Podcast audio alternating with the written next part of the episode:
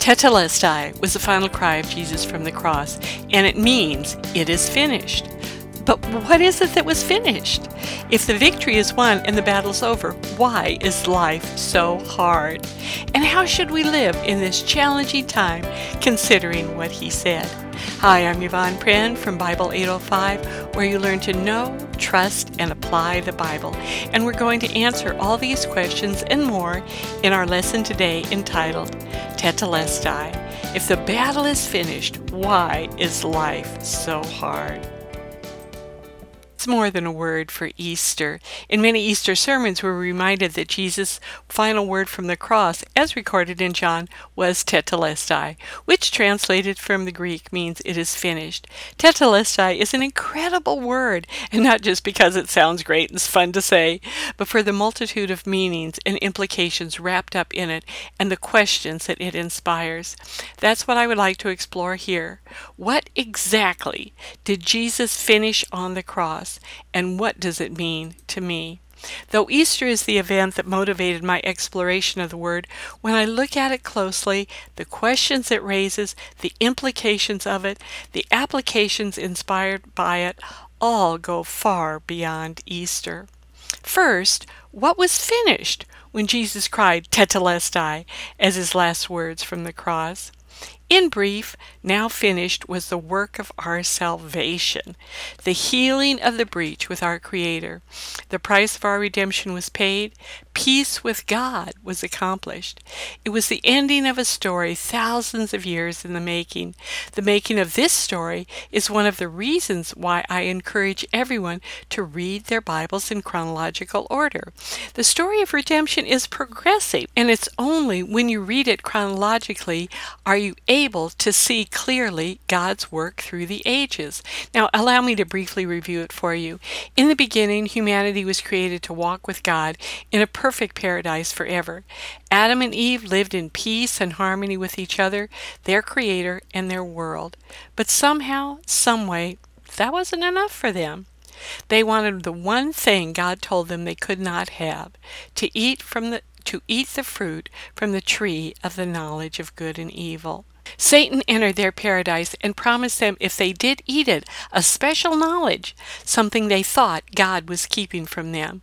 We know what happened next. They trusted Satan rather than God. They thought they knew better than God did what was best for them.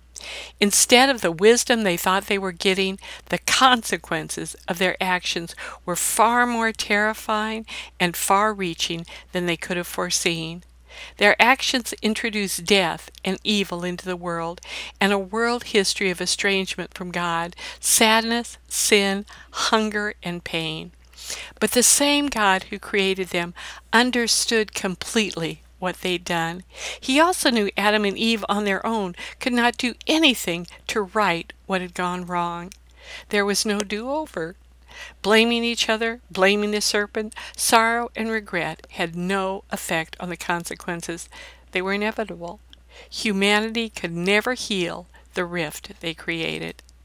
But just as the consequences of sin are inevitable, it was also inevitable as part of the character of God that He would respond in grace and love. Because of that, at the same time God told Adam and Eve the judgment for their sins, He also promised that one day salvation for them would come and the breach would be healed. From Genesis to Jesus' cry of Tetelestai on the cross, the Bible tells the story of how God worked out that salvation to a predetermined conclusion throughout human history. Thousands of years intervened.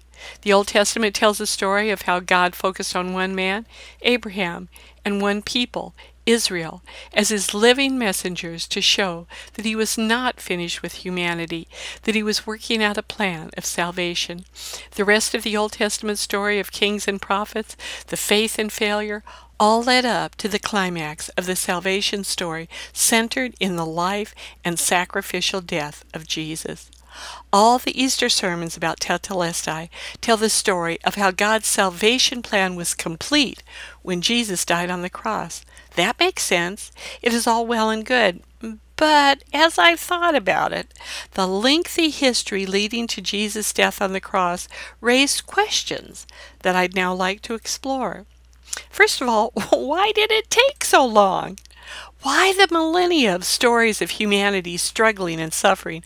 Why the pain and death? Why the horrors and tragedies of human history? Why does human suffering continue for what Adam and Eve did? God being an all powerful God, why couldn't He simply make it better immediately after the fall? If you really love someone, don't you give them what they want as soon as they want it? we obviously know the answer to that question is no. Anyone who cares for a child knows that you give a child what they want immediately after they want it, you will end up with a spoiled child. And I think more than a lesson in good child raising is going on here. There are aspects of the character of God that he will not violate, even though one of his characteristics is that he is all powerful. He cannot lie. He cannot quit acting in love. There are limits he will not violate that we cannot comprehend.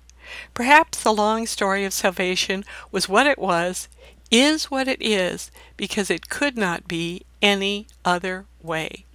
Perhaps it has taken so long from our human viewpoint to illustrate in a way nothing else could the immensity of evil in a choice to turn away from God, and at the same time, the immensity of grace from a loving God to work through history the long term plan of salvation. Whatever the reason, the story of humanity's salvation had a predetermined ending. And when Jesus died on the cross, he declared it with the cry, It is finished! Or in the Greek New Testament, tetelestai. Scholars and commentators have made much of the word tetelestai. Some have commented that it was a word used to mark the cancellation of debts, and how the death of Christ paid the debt we owed God. That debt was illustrated in the sacrificial system through the thousands of years of Jewish history, where an innocent lamb was sacrificed as a temporary covering for sin. Jesus' death was the final payment. No more sacrifices were necessary after Jesus died. Even the grammar of the word illustrates the finality of his actions. Tetelestai is in the Greek aorist tense, which means it defines an action that took place in a point in time and has consequences that continue indefinitely. Jesus' death on the cross was a one time action, and the effects of it last forever. All the comments above are accurate about the Greek word tetelestai, and the meanings just mentioned are what the readers of the Greek New Testament would have understood from the word itself. Mm, but there's one picky little issue here that bothered me. I couldn't help myself, though I feel guilty about even asking this question about the word tetelestai. I felt guilty because I do not want what I'm going to bring up to cast a bad light on the many sermons that share what I just did.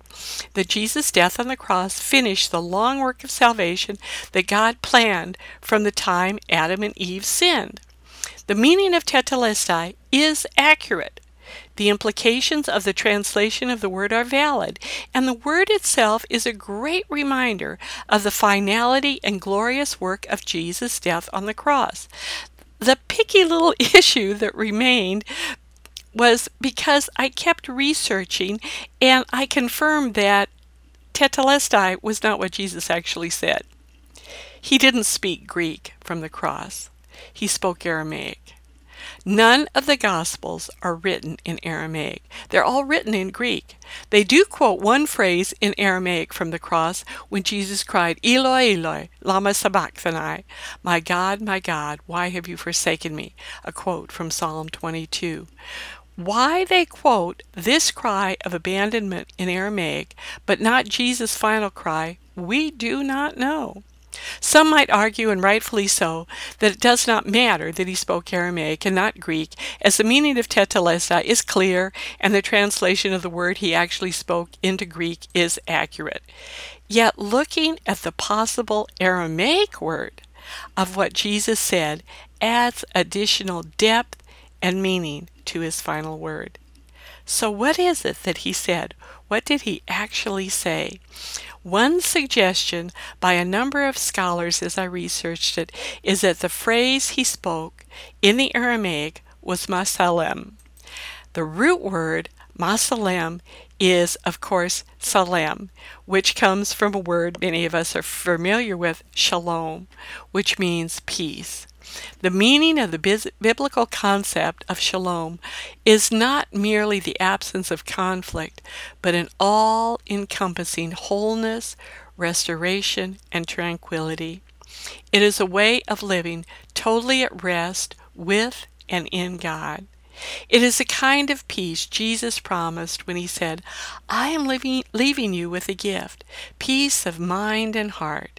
And the peace I give is not fragile like the peace the world gives. So do not be troubled or afraid. Prior to that, shalom or peace is actually part of the oldest benediction in the Bible, recorded in Numbers 6, 24, and 26, where it says, The Lord bless you and keep you. The Lord make his face shine on you and be gracious to you. The Lord turn his face towards you and give you peace, give you shalom. When we add the Hebrew tense to the root word, masalem could be translated, the peace has been accomplished. Isn't that neat? Let me read that again. The translation of what he most likely actually said, Masalem, is the peace has been accomplished. From this, we see that Masalem is a little more expansive in its meaning than Tetelestai, as it tells us what's finished. In this case, the conflict between humanity and our Creator. We are now at peace. A relationship of peace, of shalom, was the relationship God created people to have with Him in the Garden of Eden. And that is the relationship humanity will have when all things are restored in the new heaven and the new earth. That is the shalom, the peace, the masalem Jesus accomplished with His death on the cross. That it is an astounding future to look forward to. But my restless heart has one more question. If ultimate spiritual peace between us and God was accomplished when Jesus died on the cross, why aren't we experiencing peace in much of our life now? The work of securing our salvation may be finished, and in some massively cosmic way, a conflict between humanity and God might be at peace. But when I look at my life, my daily struggles, and the battles the world has been fighting with the pandemic and the wars that are raging now, though I can't deny there are times of supernatural inner peace in the midst of all that's going on. Why do so many struggles continue? Why are we still fighting inside and out?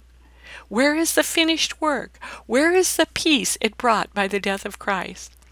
Similar to my previous question and the answer of why did God take so long to work out the plan of salvation through the thousands of years of Old Testament history, we don't know the answer to that question, and we don't ultimately know the answer to this one either. To why, if peace has been accomplished on the cross, why there's so much war inside us and outside in our world. Though we do not have a definitive answer why, it can help us accept our current situation when we understand that the answer to this dilemma, like many others in the Christian faith, is a paradox. A paradox, according to dictionary.com, is a self contradictory statement or proposition that, when investigated or explained, may prove to be well founded or true. In other words, two things that appear to be contradictory may, on a level we may not fully comprehend, both be true. That Jesus' death brought us finished peace, and that we do not experience that peace at this time, is a paradox in that way. One of my seminary professors years ago said that paradoxes were at the core of the Christian faith. The reality that Jesus is both divine and human is a paradox. That the Bible is a product of human creation and yet divine authorship is a paradox.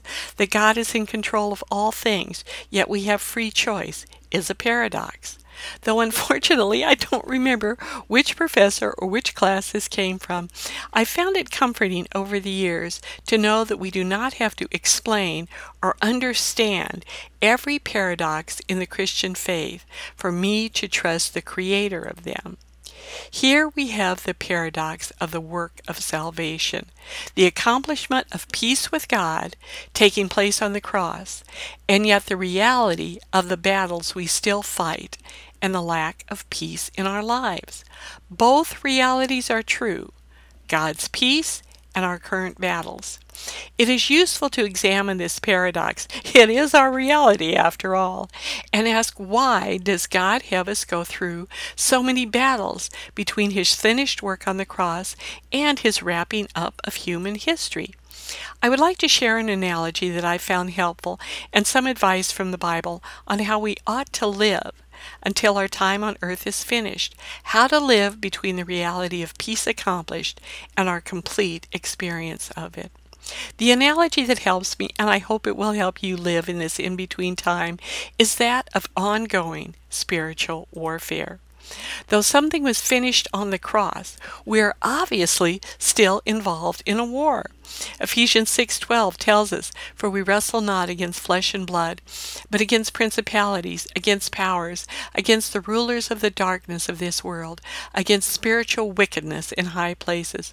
Chapter 6 in Ephesians continues with encouragements on how to arm ourselves for this battle. Jesus makes it very blunt about our situation in Luke 11:23, and the message translation makes his point really clear when it says, "This is war. There's no neutral ground. If you're not on my side, you're the enemy. If you're not helping, you're making things worse." In many places, the New Testament is filled with analogies of spiritual warfare, and the history of the church is filled with the history of spiritual and physical battles in the name of Christ. So here we are. On the one hand, we have Jesus' cry of Tetelestai on Good Friday and his glorious resurrection on Easter. On the other hand, we have the often brutal battles, warfare, inside and outside, big and small battles that flood our lives the Monday after Easter. That we are in a war is obvious, but one more analogy helps me make the most sense of it. I think that for Christians today, it is like it was between the time of the Battle of D Day, when the Allies hit the beaches in Normandy on June 6, 1944, and the unconditional surrender by Germany on May 7, 1945. Now, this is not to diminish all the battles, what I'm going to say, that continued in the Pacific, but for this discussion, I'm only going to focus on the European theater of war. With the Allied victory on the beaches of Normandy, considered one of the greatest military offensives in the history of the world, the outcome of the war was decided. It was finished. The outcome of peace was assured. Germany would not win the war. But the war was not over. When Jesus proclaimed Tetelestai, victory was assured. But the war was not over. Of the many stories and battles that took place in the intervening time, I would like to comment on two of them from World War II that have encouraged me in my ongoing spiritual battles. The first is the story of the French resistance in Paris. D Day was on May 7, 1945, but Paris was not liberated until August 25, 1944. As they had during the four years of German occupation, the French resistance in Paris continued to fight. They could not quit because of the success of D Day. They had to stay strong. They worked hard to encourage others. Victory is coming. We will be liberated, was their message, and that message was lived out in their actions. As a church communicator, I've been fascinated fascinated by their work, as their communications were just as important as their physical battles. They set up clandestine printing presses, they published newsletters and posters, they operated secret wireless radio channels, which in many ways were the podcasting of the day. History records their communications kept, others encouraged, fighting, and ultimately victorious. This was no comfortable communication job in a safe church office. They operated behind enemy lines, often without support, reliable supplies, or any hope of making it out alive. Though their victories might appear small in the larger scheme of the war, they were vital to the overall victory. A rail line blown up, a road blocked, a bridge destroyed, a population encouraged to resist by wireless messages, a poster, or newsletter with a message to not give up, to hold on till victory arrived. Each and every action made an immeasurable difference in the outcome of the war. They knew also that if they were caught, torture, imprisonment, and death awaited them. They were not given the honor of a captured soldier. When they were caught, they were brutalized by the German army that they'd successfully defeated again and again. And sadly, a number of them committed suicide in prison rather than give up the names of their comrades under torture. The second example that I like to look at is the Battle of the Bulge. Now, there's a personal note here. Before I started researching this topic, which for me means running down any number of interesting tangents to pull together what seems necessary in my final conclusions, I realized I was wrong in what I'd always thought about the Battle of the Bulge. It took place much later in the war than I had assumed before. It took place after D Day, when the outcome of the war was certain. This dating reality is important to me personally and emotionally. I will explain why in a little bit, but it reinforced to me the importance of a proper chronology to understand any historical event, which is why I recommend we read the Bible chronologically to correctly understand the Bible. I have extensive materials on why you should do that, why you should read your Bible in chronological order, the life changing benefits of it, why the books of the Bible aren't in chronological order in the Bibles that we have, schedules and commentary, and all those kinds of things to help you on www.bible805.com. Please do check that out. It will make a huge difference in strengthening you for the spiritual battles that you need to fight. Now, back to the Battle of the Bulge itself. In addition to the underground resistance, there were larger battles fought after D Day that give us some insight on what it means to fight after the overall outcome of the war is decided. In World War II, the battles continued. The largest one was the Battle of the Bulge, the last German offensive of the war. History.com describes it in this way Hitler's mid December timing of the attack, one of the bloodiest of the war, was strategic, as freezing rain, thick fog, deep snowdrifts, and record breaking low temperatures brutalized the American troops. More than 15,000 cold injuries, trench foot, pneumonia, frostbite were reported that winter. The battle lasted over a month, during which there were over 100,000 casualties and 19,000 died. They were particularly tragic because in many ways they were unnecessary deaths, because these deaths did not contribute to either strategic advantage or the outcome of the war.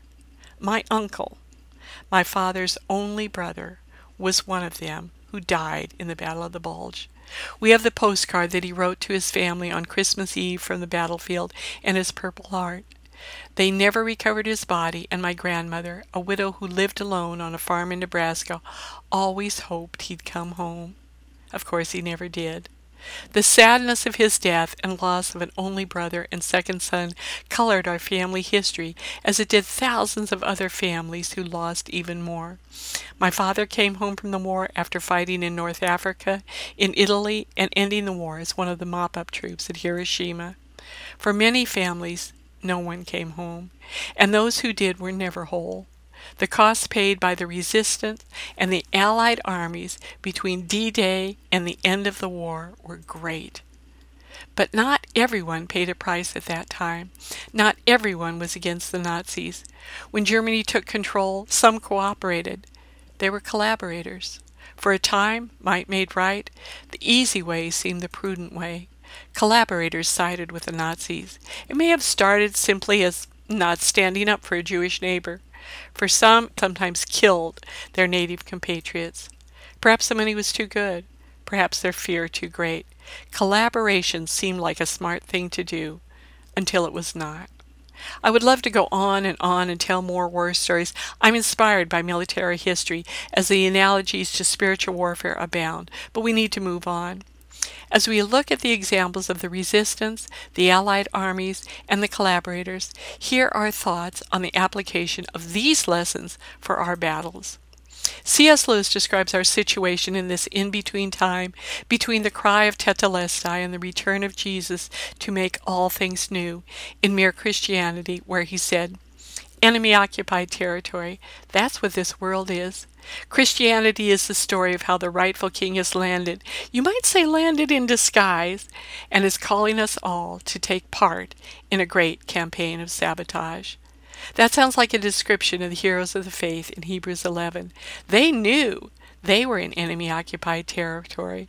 They were not focused on this earth and what they could get out of it. As Hebrews 11:13 says, these men, these people of faith I have mentioned died without ever receiving all that God had promised them. But they saw it all awaiting them on ahead, and they were glad for they agreed that this earth was not their real home, but that they were just strangers visiting down here. They had a vision beyond themselves, beyond the oppression of their current circumstances, is what the heroes of the faith, the resistance fighters, the thousands of unnamed Allied troops who fought the final battles of World War II had in common. The vision was of a final victory, and though they could not see it as yet, they held firm and they fought for it. The Apostle Paul had the same focus when he said, But none of these things move me. Neither count I my life dear unto myself, so that I might finish my course with joy and the ministry which I have received of the Lord Jesus to testify of the gospel of the grace of God. The none of these things he refers to were not little irritations. He was rejected by the religious and intellectual world he'd grown up in when he declared that Jesus was the Messiah.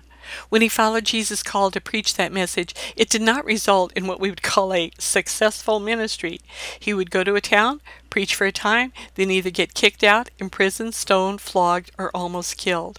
He would leave that town and go to the next one. The process of proclamation and rejection followed. His ministry ended by Paul being imprisoned in a Roman underground dungeon and taken from it to be beheaded. That is the history of his life. Amid that, he did not let himself get distracted from his goal. Note the phrase that defines his goal. It was to finish my course. And as you might have already realized, here again is the word, the Greek word, teleo. It is the same root word as tetelestai, and it means to finish. Strong's Concordance expands the meaning of to finish in this way, where it says that it means to make a perfect, com- to make perfect, complete, to carry through completely, to accomplish, bring to an end, to add what is yet wanting in order to render a thing full, to bring to close or fulfillment. Paul did not allow anything not rejection, not pain, not suffering, imprisonment, or anything else to distract him from the ending point God had given him to testify to the gospel of the grace of God.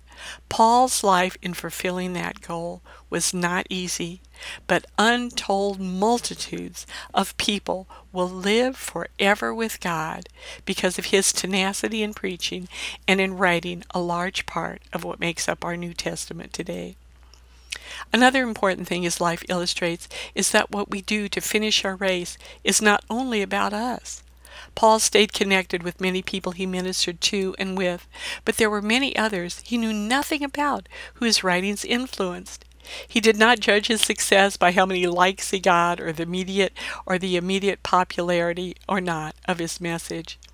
Ultimately, only God knows how our lives touch others, but the lesson for us in this is that what we do, how we live, does not impact us alone. A friend recently reminded me of Russell Crowe in Gladiator when he said, What we do in life echoes throughout eternity. How we conduct ourselves in the battles before our rightful king makes his authority known is important. What we say or do to create echoes throughout eternity matters. The echoes through eternity matter more than only to the earthly people who view our lives. Here again is mystery and unanswered questions. But when we look at the book of Job, and please see my lessons on Genesis and Job, answers to the big questions of life, it's on www.bible805.com. Job is the earliest of all the written material in our Bible. And in the first chapter, God asks Satan, who's been wandering the earth, Have you considered my servant Job?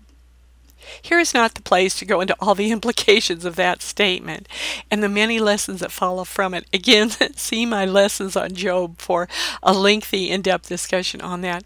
But the thing to note here is that in this exchange between God and Satan, their observation of Job's life was whether it witnessed to a trust in God or not. Job went through horrific suffering and loss, and though he was restored, he had no idea in his earthly life that his life was on display for the hosts of heaven to see if he trusted God when all God blessed him with was taken away. The tests in the book of Job are not presented as a one time, unique situation. Ephesians 6 again 12 indicates that it is an ongoing battle when it says, For our struggle is not against flesh and blood, but against the rulers, the authorities, against the powers of this dark world, and against the spiritual forces of evil in the heavenly realms. Consider also that Peter tells us Satan continues to do the same thing he did when he was wandering the earth in Job, when in 1 Peter 5 8 it says, where, where Peter cautions believers, where he says to be self controlled and alert. Your enemy, the devil, prowls around like a roaring lion looking for someone to devour. This reality of unseen personages and powers at the edges of our perception, it's unsettling, and there's much confusion about it. Now, in this, there is no evidence in Scripture that deceased relatives are watching you or watching over you. But we do know God and his angels are always watching over us.